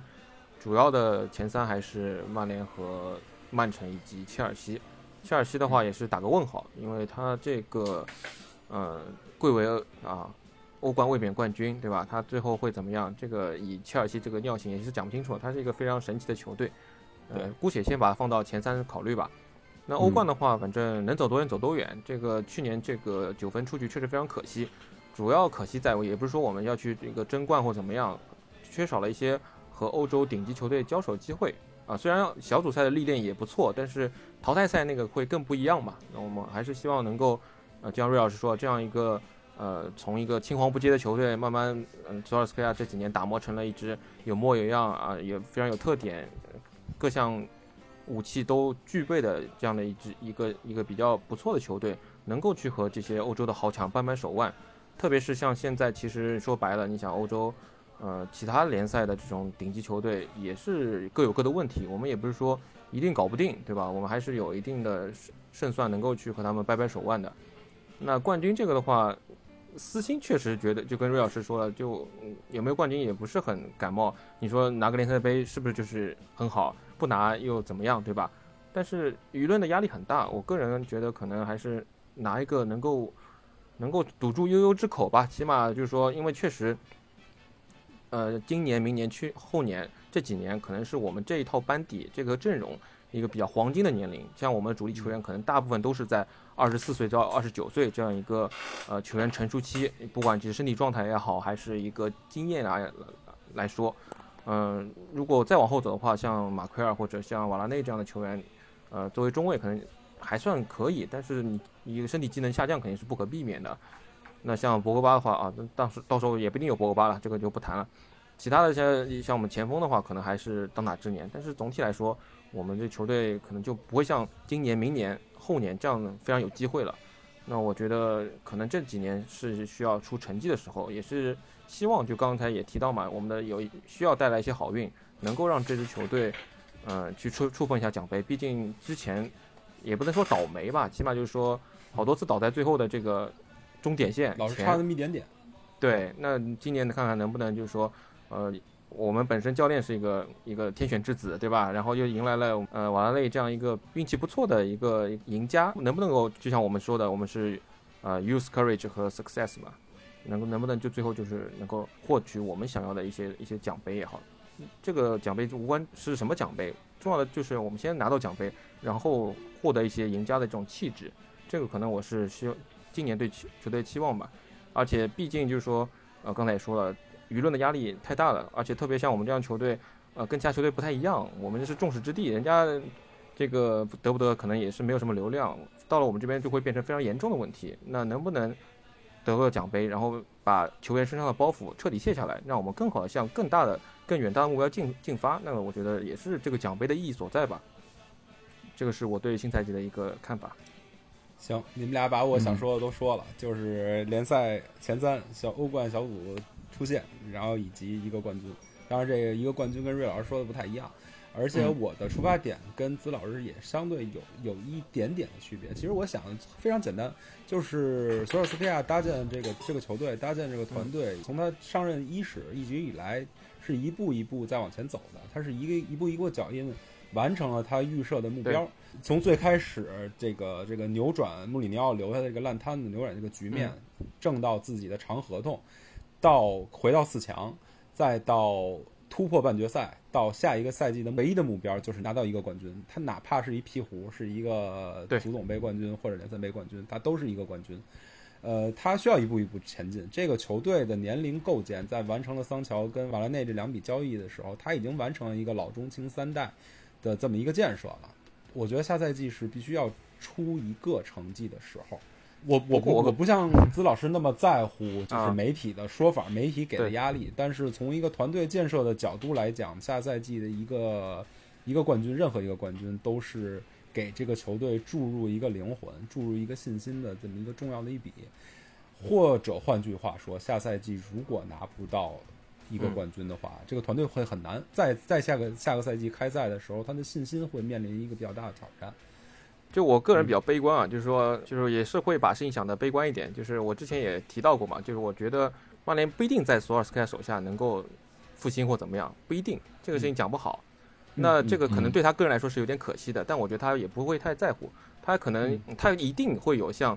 程序员主席一样的这种胸怀，说能说出功成不必在我，这是一定的，因为他是一个呃真真真正真正的一个曼曼联人，他不会觉得就是说不是在自己手上。呃，复兴就是一个不能接受的事情。如果他做了一些这种技术性工作，呃，帮助球队慢慢走回正轨，这也是他非常开心的事情。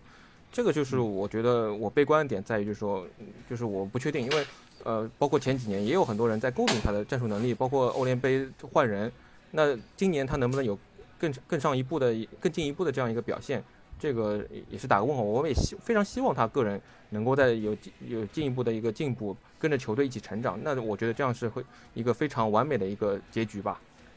从浪漫主义角度来讲，我还是希望最后这个大大男主的角色是落在索尔斯克亚身上的，所以下赛季拿到一个冠军的话，是一个剧本比较好的一个走向。这个就有的时候是命，这个说不好。对对对，就看这个下赛季命运是怎么安排了吧。对，呃，说点轻松的话题，那个新球衣大家都看了吗？嗯，最大的一个变化就是咱们胸前被曼联球迷诟病已久的雪佛兰标志换了，换成了 Team Viewer 一个方块儿。两位这个呢这个球衣，这个呢，我觉得也是我要这个赞美三德子的，就是雪佛兰这个赞助本身也是很迷茫，对吧？就是他那个签完赞助，他们那个呃相关经手人那个雪佛兰经手人就就被离职了。然后其实我也我到现在也没想明白 Team Viewer 为什么要赞助我们，但这个不重要，就是说我就是为了三德子歌功颂德的。这个呢，我觉得个人觉得新球衣 Team Viewer 这个 logo 我是比较能接受，因为平时疫情期间也经常会用他们家软件，这里给我们的金主打个广告，这个它这个协同啊，包括远程操作还是非常好用的，大家也要一定要支持我们的金主，对吧？呃，它这个设计呢，现在这一款设计呢，跟我原来那个谍照、呃谍报里面那个就是上下 Team Viewer 的两分成两行不太一样。嗯，可能我觉得那个会更更好看一些，但是它现在这个呢，对，这也能接受。反正，呃，就像你说，可能雪佛兰那个姨妈巾看多了，这个确确实也看的还挺顺眼。今年我那个球衣还没到，因为我一开始先订了一件客场球衣。呃，不是，据你说那个现在我可能梦剧场那个客场球衣应该是国内唯一一批，对不对？对对对，现在海关卡的比较严，据说现在嗯梦剧场摆上了那那一批客场球衣是全国，包括阿迪达斯嗯手里都没货啊。卡卡的比较严，我听我那个反正做做进出口的朋友说，好像是因为最近那个严打那个查禁呃就禁毒嘛，所以包括像这很多这个海关在严查，可能是这方面原因。呃因为我自己还没到手嘛，我看了一下那个之前包括严总他们做的一些视频，呃，总结结论就是能上球员版就上球员版，因为细节什么都非常赞，对吧？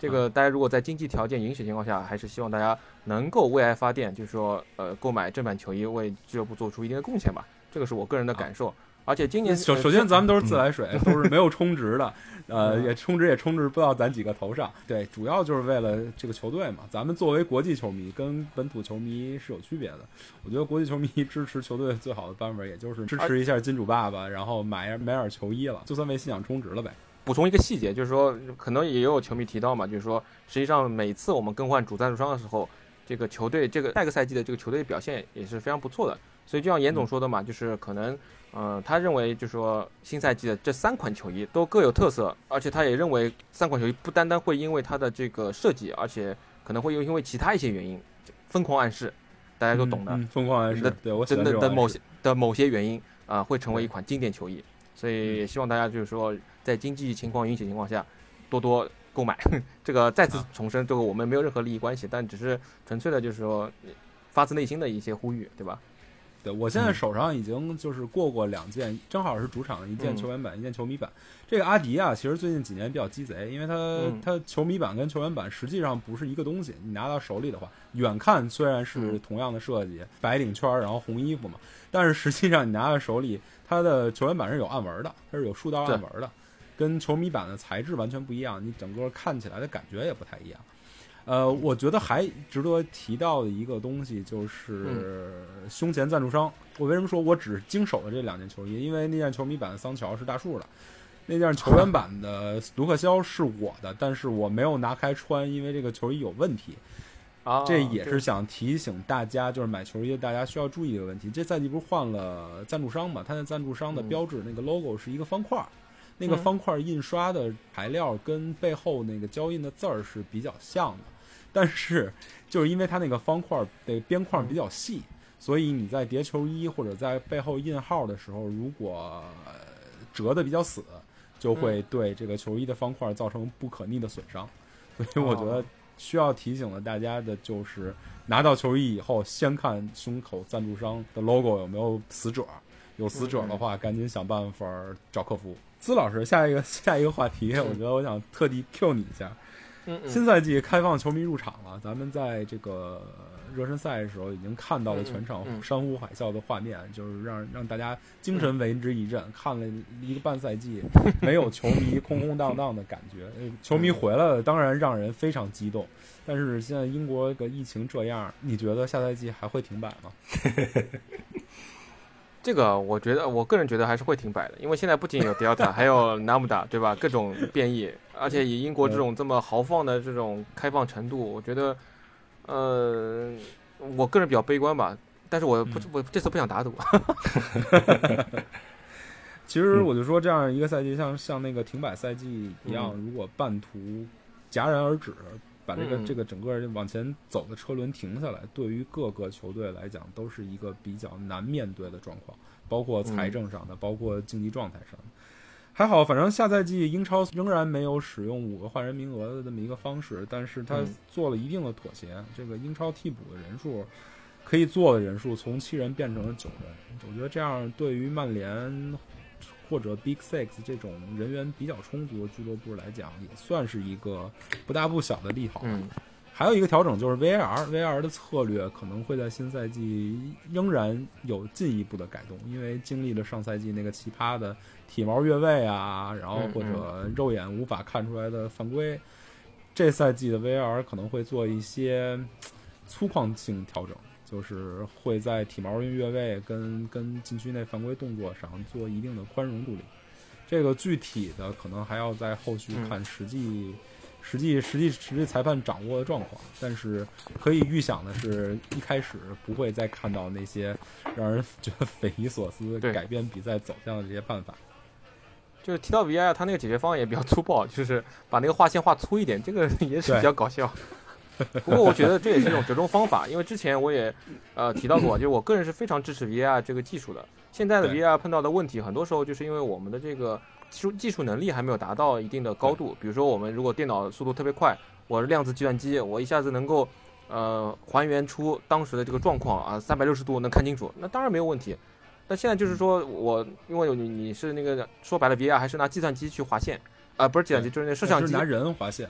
对，那摄像机，然后根据这这受制于你摄像机的帧数的这个影响，你这个就嗯画面画到前面，到底是画到前面帧还是后面帧，可能就差了这个越位和不越位。那这个实际上是人为去判断你在哪一帧的，这个其实是会有些也不叫猫腻吧，其实就是会有一些 bug 在这个里边。所以这个很多时候 VI 这样技术或它的方向是对的，但是现在我们这个技术受制于当今科技水平各种因素的，包括硬件啊，包括软件的影响，所以可能现在会势必存在一些就是说 VAR 造成的这种两难的境地吧。但是我个人还是非常支持足球。有的时候人家说这种缺憾可能是种美好，但是实际上你去想，一个运动员奋斗很多年，比如像奥运会这种啊，最后得得到一个误判，然后我失去了我我应该得的金牌也好，冠军也好，那就我个人还认为还是希望通过技术能够弥补他们的遗憾的，这是我个人的一个一个看法。嗯嗯最后一个话题，呃，资老师，这这这话题我还是想 Q 你来念吧，哎，因为资老师一直自诩为官方镜头认证过的曼联球迷，现在有一个比你更牛逼的曼联球迷产生了，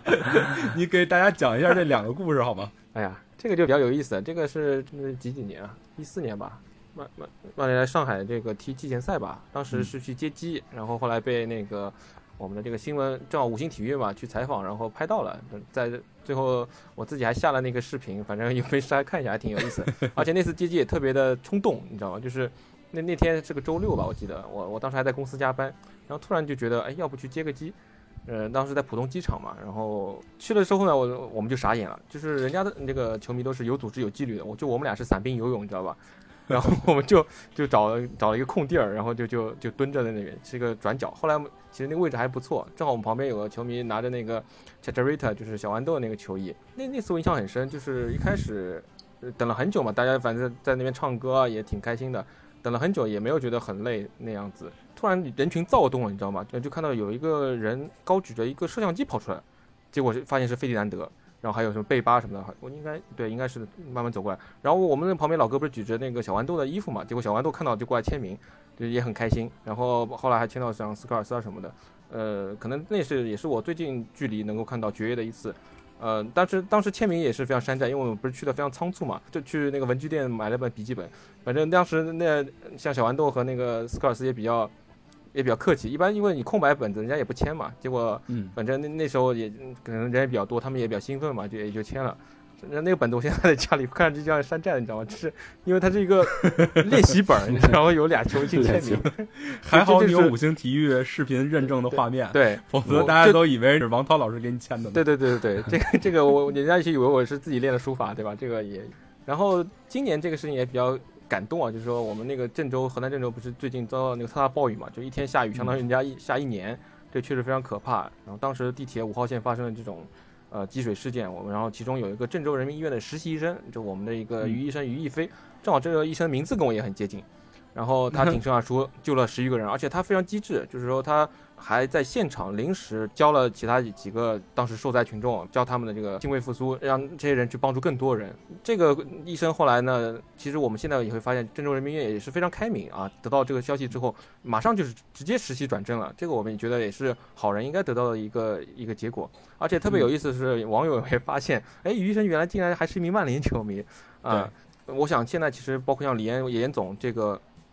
加入到我们曼联的这个推广的这个团队之后呢，也是能够更多的输送一些这种呃专属于我们中国的一个曼联故事，所以他就把这个信息可能也是传递给我们的主教练，然后我们的主教练也是闻讯非常感动啊，也代表俱乐部表达了对在线关心，以及对于我们于医生的一个一个赞赏。那我我觉得这样的一个